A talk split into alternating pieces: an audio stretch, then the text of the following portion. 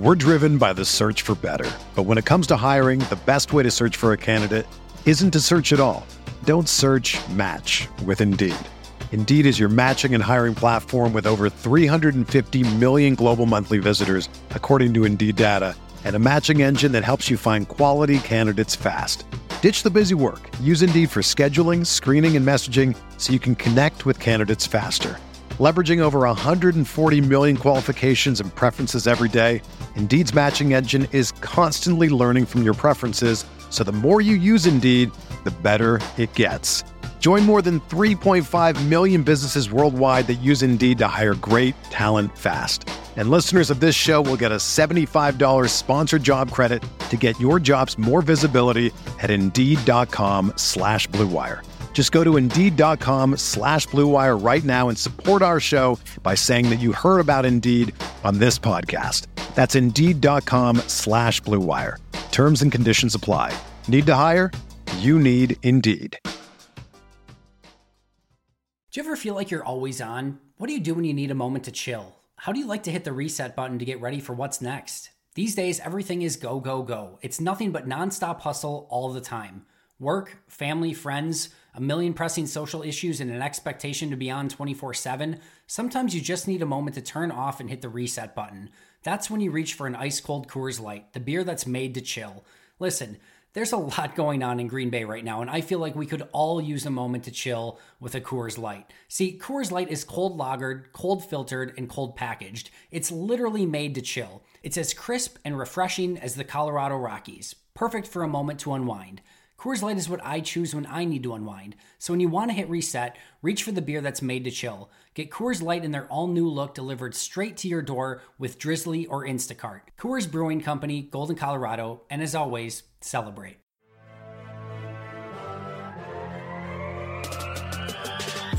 Twenty minutes a day, 365 days a year. This is the Pack a Day Podcast.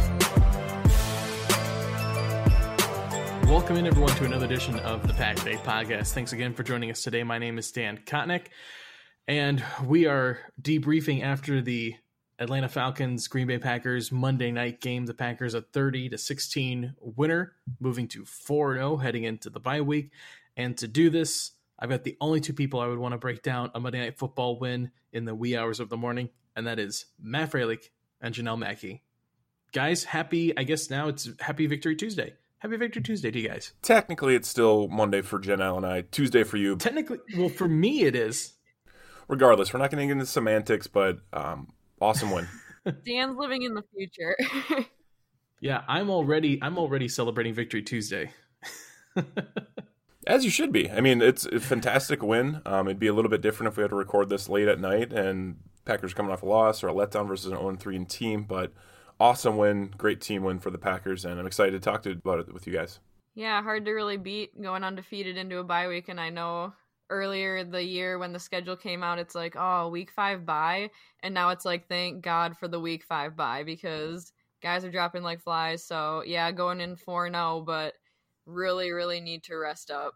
Yeah, for sure. And like I was kind of telling Matt before before we came on, thank God we won this game and that it was entertaining to at least watch because if we had to stay up this late to talk about losing to the Falcons, that was going to really suck. but thankfully, thankfully we're not talking about that. We're talking about another all-around great performance from this Green Bay Packers team. Like we said, 30 to 16 winner over the Atlanta Falcons. Um, Aaron Rodgers came in tonight uh, still doing Aaron Rodgers things 327 yards, four touchdowns, no interceptions. Um, but the the whole story, guys, leading up to this, and thank God actually that there was football to watch before this game, so I didn't have to watch the pregame for this for our game and listen to well, who's he going to throw to? The, these wide receivers are all out. Here's here's the combined catches for every receiver on the team right now. So thankfully, I didn't have to listen to that. But uh, somewhat controversial decision to hold Davante Adams out another game after Adams tweeting that he was ready to go. Kenny Clark got sat out. Marcedes Lewis didn't play today. Rashan Gary missed. So the decision, guys, as we look back on it, hindsight 2020 now, was that the right decision to keep Adams and Kenny Clark. That has to be yes now, right? I mean, it's definitely yes. It makes us look a lot smarter as podcasters to be able to come on here um, after a win and say, yeah, you know, they were able to pull it off with backups, um, third string guys for receiver. But if you'd have told me that Robert Tonyan had three touchdowns, I wouldn't have believed you. Um, to that point, Jamaal Williams, eight grabs, 95 yards, fantastic. But if you looked at just the box score after the game and looked at what the receivers did, you'd probably be a little bit concerned that the Packers um, actually lost this game.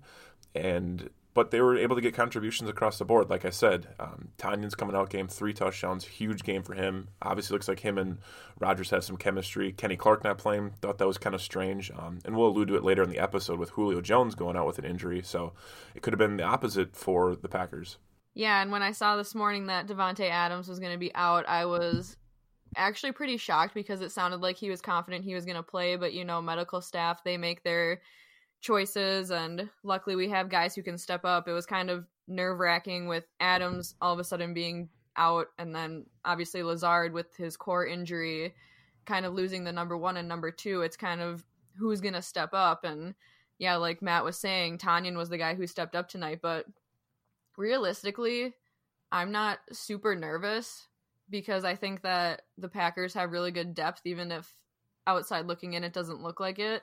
But I mean, Jamaal Williams and Aaron Jones can go out there and line up like a receiver and make great catches and also run the ball really well. So this offense, I think they have the depth they need. And I mean, the young guys, Shepherd and Taylor, got involved too. So I was worried, but I wasn't at the same time, if that makes sense, because I am confident in what Aaron Rodgers and these guys practice at like how they practice and what they're doing and kind of preparing for this. They they had a feeling Adams would be out, so obviously they have to practice like he's going to be out. So I think obviously they came in and showed us that maybe people can skip the narrative about not drafting a wide receiver because they're fine.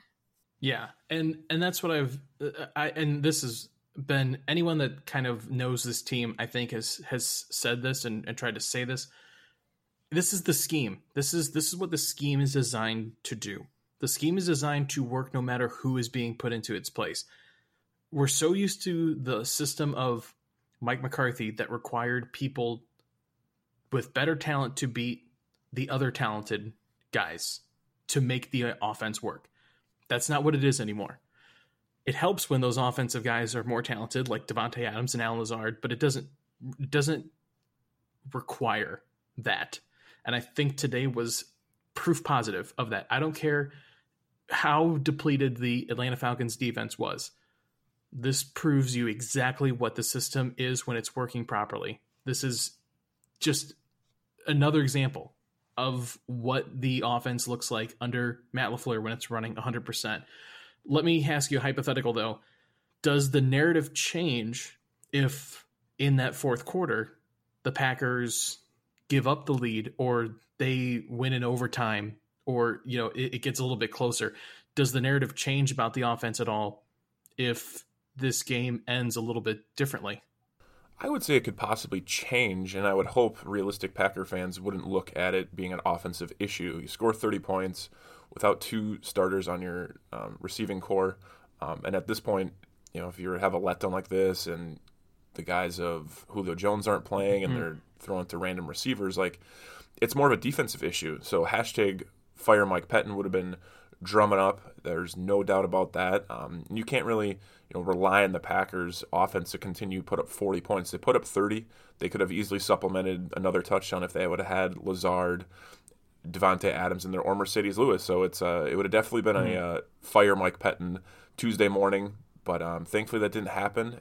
Yeah, exactly. I would have agreed with that. Uh, I think defense wise, that's still kind of the Achilles heel, especially the tackling. Which oh my gosh, we could probably have a whole segment on that. But this offense, I think, is I mean, when 30 points is their lowest scoring game, I'm really not that worried, and that's with missing uh, Lazard, Adams, and Lewis. So that part doesn't scare me. But yeah, the defense, I think they could be what skews the narrative. And if they give up the lead, it's okay, well, now the offense has to go into a shootout with the Falcons again, which seems to be kind of their history with them high scoring games with no defense. But luckily, the defense really stepped it up tonight. This is probably the first time I'm actually genuinely happy with what I've seen, aside from the tackling, like I said, but just kind of coming out strong, three and outs, and setting the tone for everything. And then the offense goes and puts up seven. So I think they started strong on both sides, which we have not seen yet. So I think this was really, really important. Now, see, the issue with your guys' take there is that it would require people to think critically and and look past just the the win or loss for for deciding that you know even if the Packers did lose this game or get it gets closer, like it doesn't change the fact that this offense is working, right? Like and and that you didn't need Davante Adams in this offense to work. That's that's the main point. Is tonight showed you don't need a guy like Davante Adams to make it work. It makes it work a lot better, but you don't need it. Um, let's talk more about that offense, though, guys. And there's a lot to get to with this, but we have to start with one guy, Big Bob Tonyan, coming out here on Monday Night Football with the hat trick. Third Packer tight end to do it, Keith Jackson and Jermichael Finley, the other two. Bob Tonyan adds his name to the Packer record book. What the heck? Have a heck of a night, Bob Tonyan, right? Like this is that's insane. No one expected this. No one expected it. I mean, you could maybe see it come in the last few weeks, but uh, shout out to Bob. I mean, three touchdowns. I was I was calling him um, Big Bayou Bob last week during the New Orleans Saints game, but now he's just he's just Bob Tonyan. Maybe Robert. Uh, go with real uh, government issued names, but incredible to see him step up. He had an opportunity because of Marcedes Lewis out. Obviously, the receivers that we talked about were out too. Um, but he's really proving himself in his third year as a guy to make a huge step. And like credit to him. Like, you know, it seems like he's been on the team longer than this. Um, undrafted free agent. Obviously, they showed that they picked him up from the Lions at one point, but for him to do, be able to come into his third year, kind of similar to what receivers do um, in their junior season, be able to step up and produce. Um, and getting shouted from his boy and his mentor George Kittle, liking what he's doing. But uh, big Robert Tonyan game, no one expected it. Maybe you could see the writing on the wall for a touchdown, but not three. Yeah, I mean six receptions, ninety-eight yards, three touchdowns. That's a heck of a night. I was excited to get to use the term hat trick in a football game, so I was pumped about that. But yeah, just huge game for him, and yeah, I mean Matt, I know in previous episodes, like years ago, we've talked about how Rodgers, when his number one goes down he kind of favors that tight end position.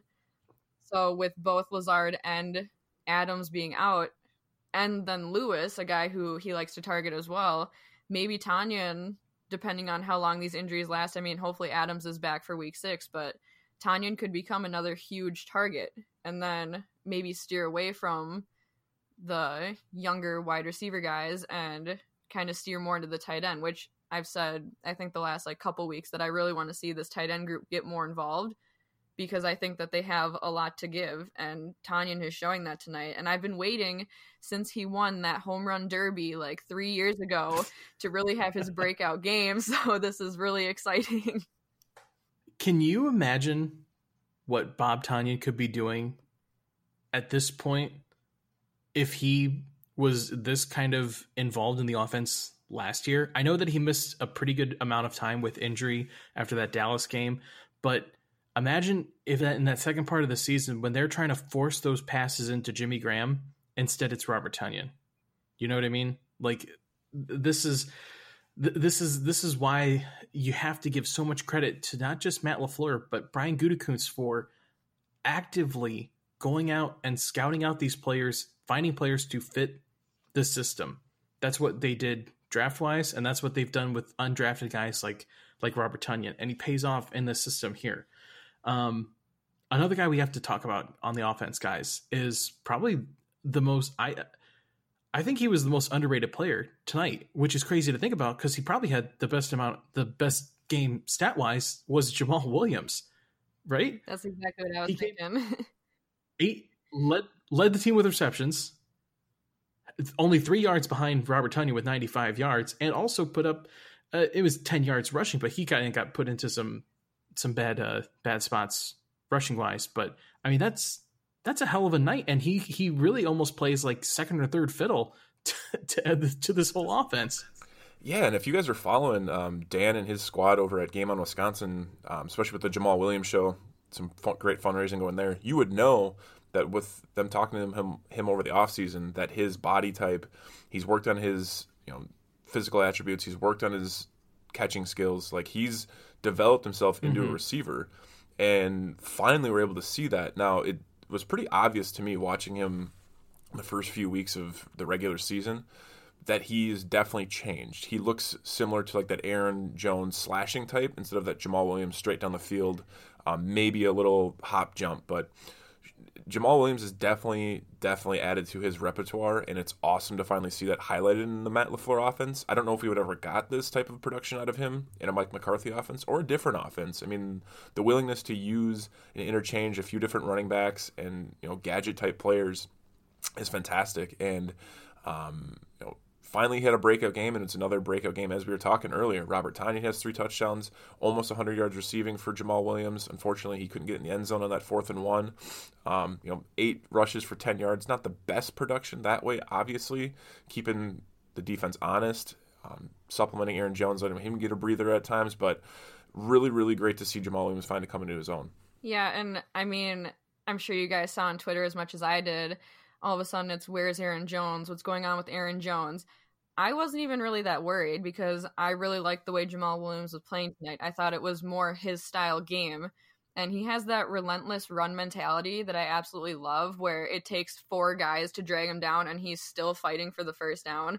He almost has fullback mentality as a running back, where he just kind of he can go along the edge, but he also has what it takes to just push for that first down or push for the extra yards. And I love it. I love how different they can be because then you can utilize them differently. And if Aaron Jones is getting stopped, it's not like they're going to stop Jamaal Williams because they're very different. And I've said this before, I feel like. So I really liked what Jamaal Williams is doing. And I'm just kind of looking this over now. No rushing touchdowns on the night, all four touchdowns in the air, which is a little different because I, I was expecting a big run game kind of day.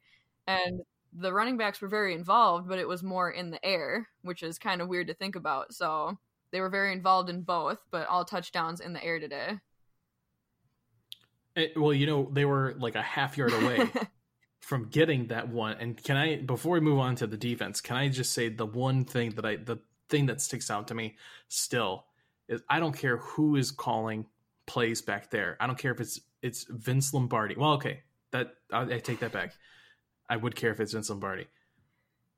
Quit running the ball out of the shotgun on fourth and goal at the one yard line. Yeah. It drives me up a freaking wall. Well, now this is I don't get four it. weeks in a row that it's like we're right there. Where's AJ Dillon? Yeah. He had one carry tonight for three yards, just kind of thrown in there. Kind of really no context as to why he was in there, but it's like week after week. It's like this is what you drafted him for. You're right there. Why not at least try it? I just don't understand. Yeah. Yeah, I don't understand that. I don't see why he doesn't get a carry there, um, especially on the goal line. Let him punch it in. Granted, that would have been his first touch of the game, so maybe they weren't confident um, in him just getting into the flow of the game right away. But really, at this point, like he needs to be in the game. He needs to be a focal point. Especially that's what you brought him in for. That's what you drafted him for, and those quads. Like so, let him get after it, and maybe he'll get an opportunity later in the game. Only having one rush for three yards. Um, you'd like to see more from him, but maybe he's developing and getting more confidence from Matt LaFleur throughout his uh, rookie season. Yeah, had one rush. I think he. I thought. No, I guess he didn't. I for some reason I thought I saw him get a uh, a reception. At least he was at.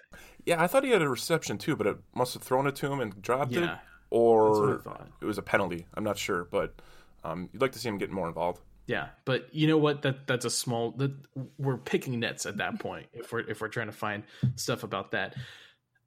Not so difficult to pick nits about is this defense, right? Um, granted, they're four zero oh, and they've done everything you've asked from them. They've come up for with plays when they when you need them to. They're not they're not world beaters, but they're doing everything you need them to However, the missed tackling has to stop. If you're going to do anything this year, the missed tackling has got to stop. I mean, it's horrendous, guys. Like, help me out with it. Like, where where is this coming from, or what's the change? What do you do? Yeah, I can't stand seeing that, Dan. Like fourth and one, you go into shotgun. Like, Yeah. It's just basic math. Like you don't want to have to run the ball further than you need to. You don't want to throw it into shotgun. Um, line them up in goal line, pound the rock. It's like my Madden side of me, right? Like Dan and you and I know, Dan, we're big Madden guys.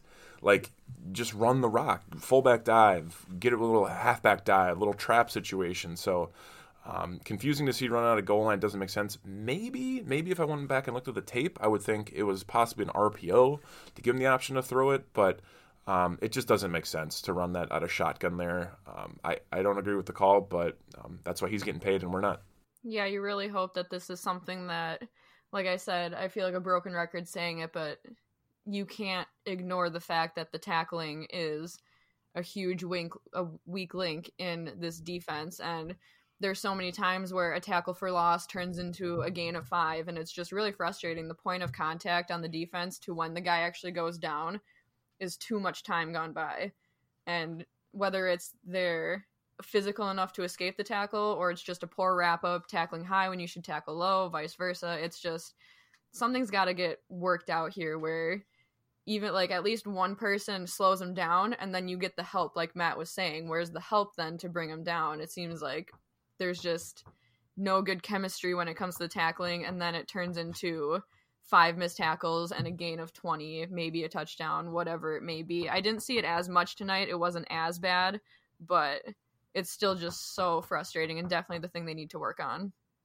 Yeah, for sure. I mean, it's just like we we've seen it now a couple of times where, I mean, well, last week, Alvin Kamara will make you pay. If if you if you do if you don't wrap up, you don't gang tackle, you don't you don't make the play when you have the chance to make the play, stars are going to beat you. You're not always going to be playing. Uh, you know, no offense, you're not always going to be playing the Atlanta Falcons every single week. Some somebody's going to make you pay eventually. Um, one thing I really want to highlight with this defense, though, a come uh, like a surprise come out party in Week Four for Za'Darius Smith Yes.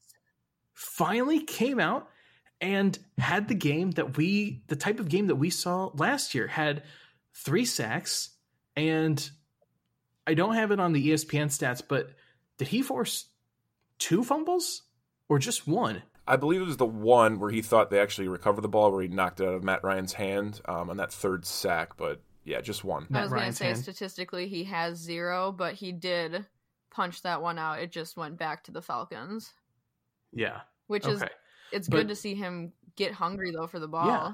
Yeah, I mean that that kind of game. I mean, leading the leading the team in tackles, had four tackles for loss, five QB hits, and three sacks. Like that's classic Za'Darius Smith, you know. And hopefully that's a that's uh you know a trend for for things to come. And um Right, and the problem with these injuries right now, without Kenny Clark playing, without Rashan Gary, you know, Z's got to put his hand down in the dirt, getting that three technique, and just having him have to do that doesn't really let him, you know, be as versatile as you'd want. I mean, granted, they're still moving him around a little bit in certain situations. Obviously, on that um, fumble you you mentioned, Dan, um, he lined up over the left guard, blew up that play, so he's still getting after it. Um, and you'd like to see, in my opinion, Preston Smith get some work. Only had two tackles on the game.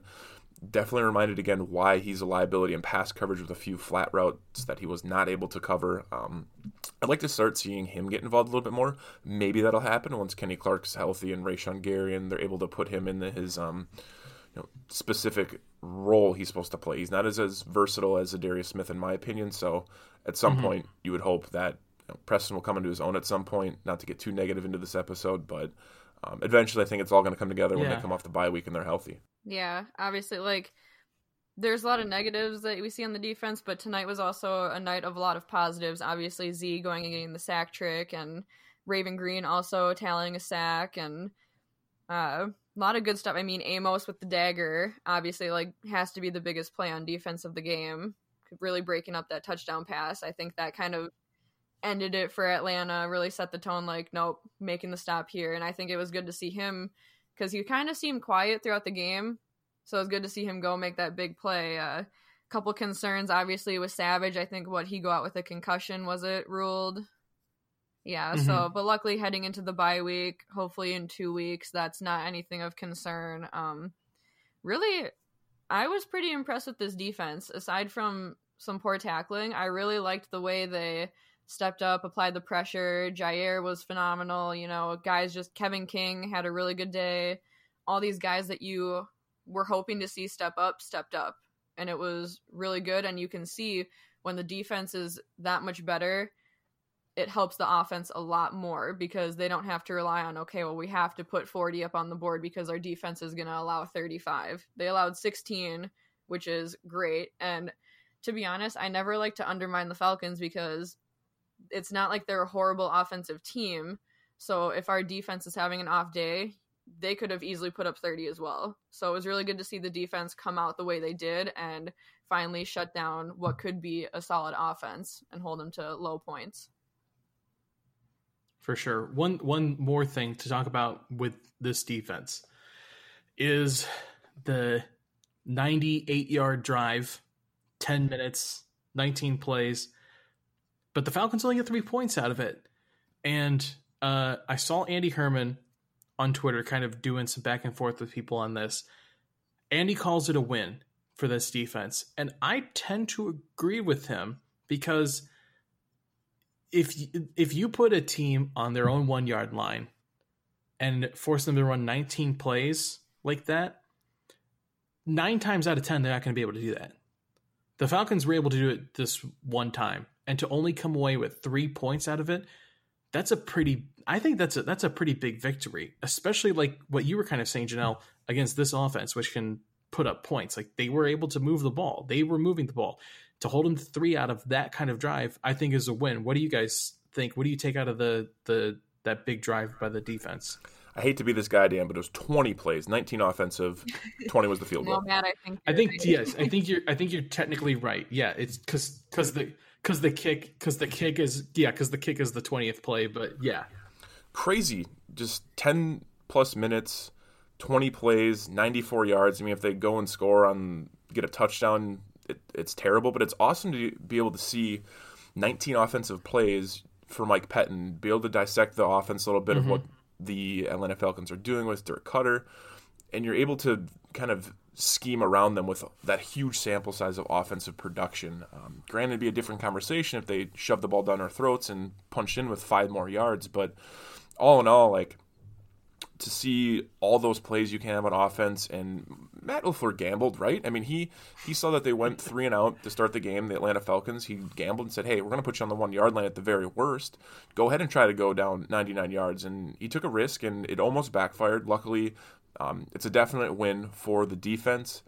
Uh, you stop them on one fourth down. Obviously, they converted the first one before that. You would be crazy to go for two fourth downs, in my opinion, down in the red zone. Um, but it was definitely a win for the defense, and awesome to see all that on tape for Mike Pettine and his defense. Yeah, I think only allowing three points on that is the win part, And I'm going to play devil's advocate and just say, I mean, you don't want your defense to be out there for too long, get tired, and then all of a sudden your offense goes out, has a three and out, and then you come back and your defense is tired, and then they go stack seven on the three. So there is some concern with Mhm. Leave like having the defense out on the field as long as they did, but they didn't look tired in those 10 minutes, which I think is crucial to why they only got 3 points because they played solid that entire 10 minutes. So I think that goes to show they're conditioned well, but I also get nervous when the defense is out there that long because you don't want them to burn themselves out for future drives. But yeah, I think only allowing 3 points, I think that part is the win, but you know, I have to be a little negative here sometimes. yeah. No, it's definitely by no means ideal to give up a 19 play, 20 play, excuse me, 20 play, 20 play drive, 10 minutes. Eh, that's not ideal, but yeah, to only come away with three points has to be big.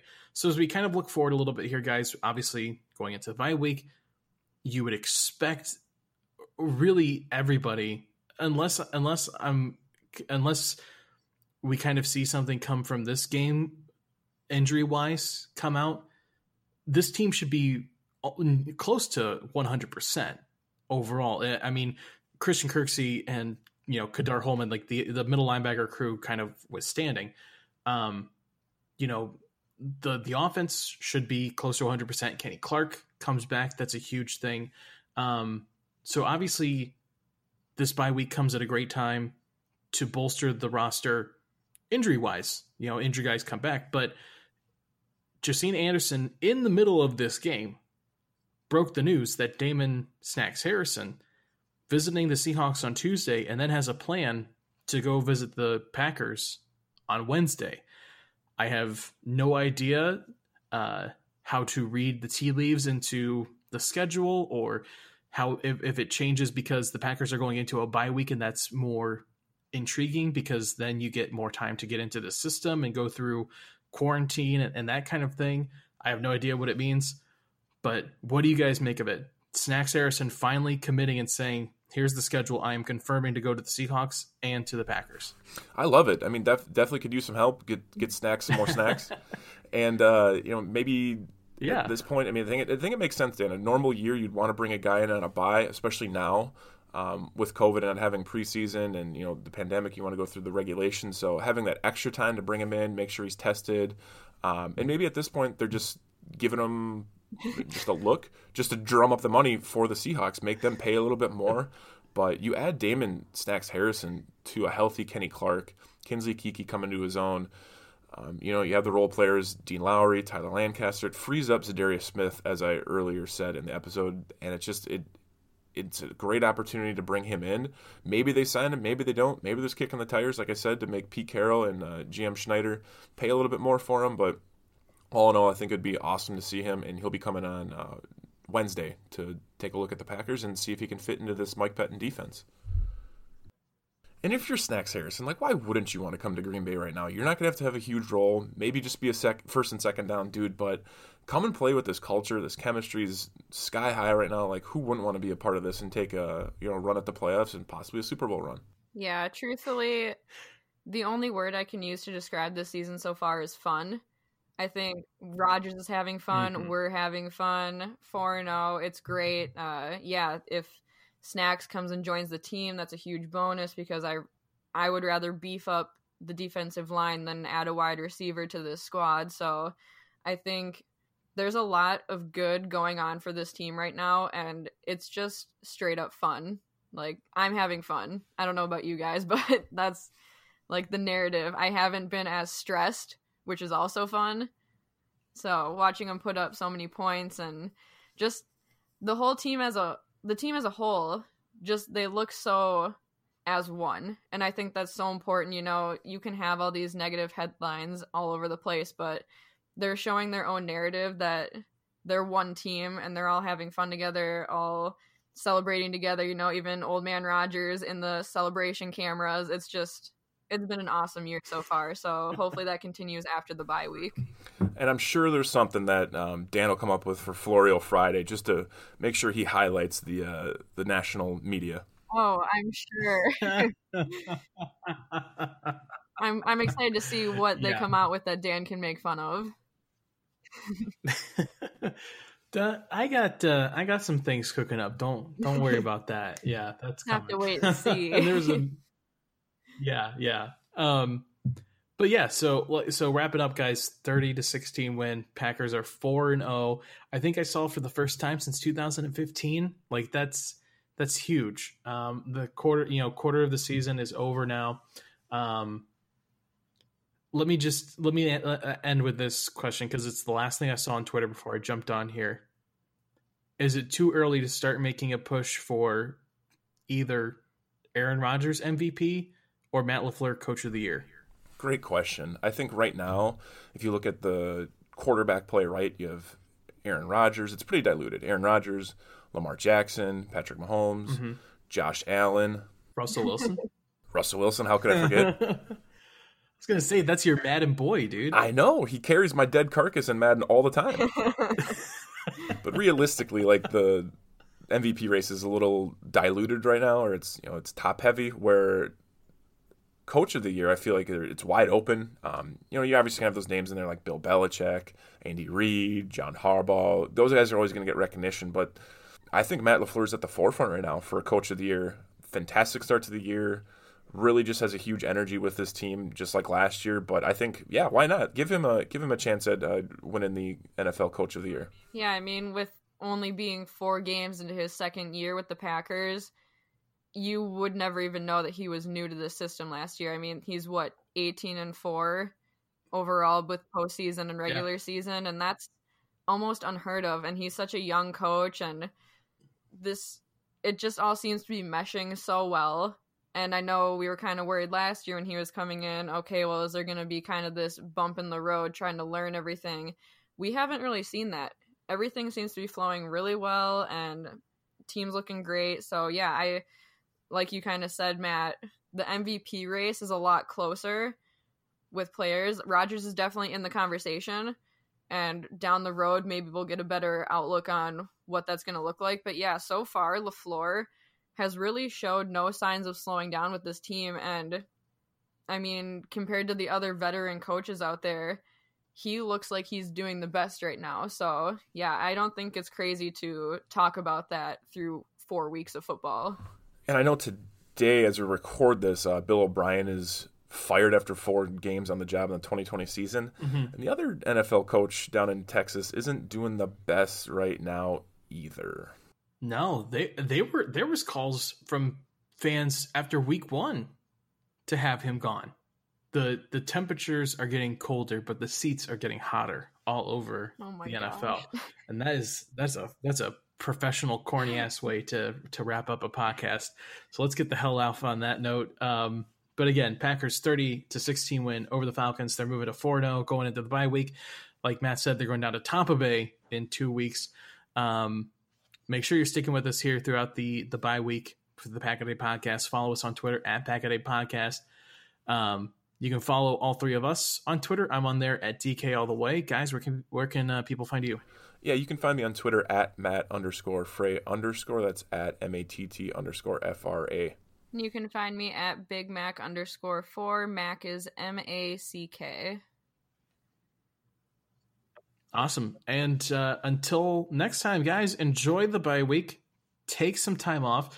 I know I'm going to be enjoying a full Sunday of of Red Zone. This, let me just say, the past three weeks, fantastic. Yep. I get I get three weeks in a row of just straight red zone, and it's like shooting straight into my veins. I, I love it. So enjoy the bye week, everybody. Take some time off, relax, enjoy the weather while you can. And until next time, go, go Pack,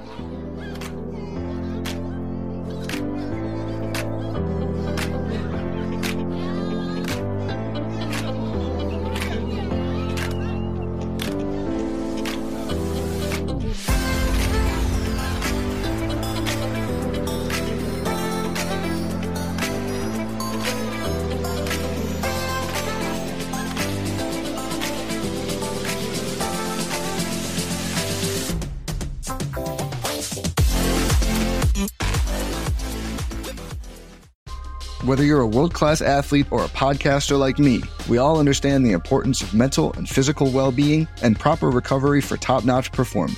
That's why I'm excited that Unifyd Healing is sponsoring this podcast. Unifyd Healing is a new and super innovative global network of wellness centers powered by Energy Enhancement System, or EE System. If you haven't heard of the EE System, you'll want to listen up. This technology promotes wellness, deep relaxation, purification, and rejuvenation. At hundreds of locations across the globe, access to a center is easy and affordable. Interested in experiencing the EE system technology for yourself? Go to unifydhealing.com slash bluewire to learn more and find a center near you.